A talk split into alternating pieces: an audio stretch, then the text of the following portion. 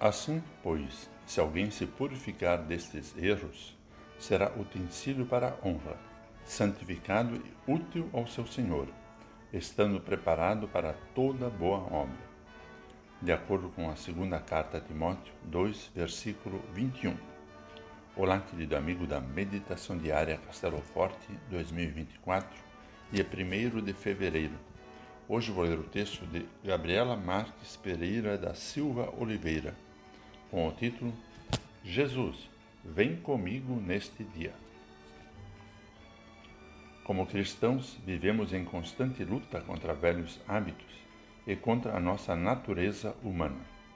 Nos tempos do ensino confirmatório, o pastor nos ensinava que a cada manhã temos que lembrar ao nosso velho homem que ele foi afogado em nosso batismo e convidar Jesus para passar o dia conosco lembrando que vivemos uma vida nova em Cristo.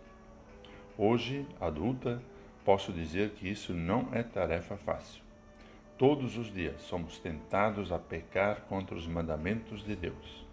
Somos tentados a falar mal das pessoas, a omitir nossa fé e silenciar, deixando de testemunhar o que a Bíblia diz sobre diversos assuntos.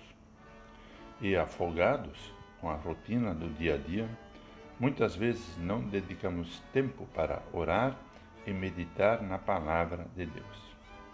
Mas o mais confortador é que Deus nos chama de volta a cada manhã e, pelo seu Espírito Santo, nos inspira a seguir a sábia recomendação de convidar Jesus para passar o dia conosco. Por nossa força, não somos capazes de afogar o velho homem. Isso acontece pela graça de Deus. E essa graça nos permite ser utensílios para honra, isto é, pessoas santificadas, que evitam discussões desnecessárias e que testemunham Cristo por meio de uma vida de oração e arrependimento diante de Deus. Somente com Jesus ao nosso lado podemos ser uma expressão viva do Evangelho e estar preparados para toda boa obra. Tenha um abençoado dia com Jesus. Vamos falar com Deus. Bondoso Jesus, obrigado por nos chamares a cada amanhecer. Convidamos-te para passares todos os dias conosco.